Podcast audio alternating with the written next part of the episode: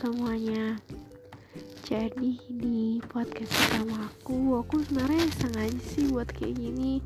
Soalnya aku suka cerita, suka untuk nulis, tapi nggak pernah kesampaian untuk mengaplikasikannya kan ya. Jadi pertama aku pengen cerita, pengen perkenalan dulu. Perkenalkan, nama aku Stephanie Gabriella Tania. Biasa orang-orang manggil aku Stephanie atau Tepani atau Tep.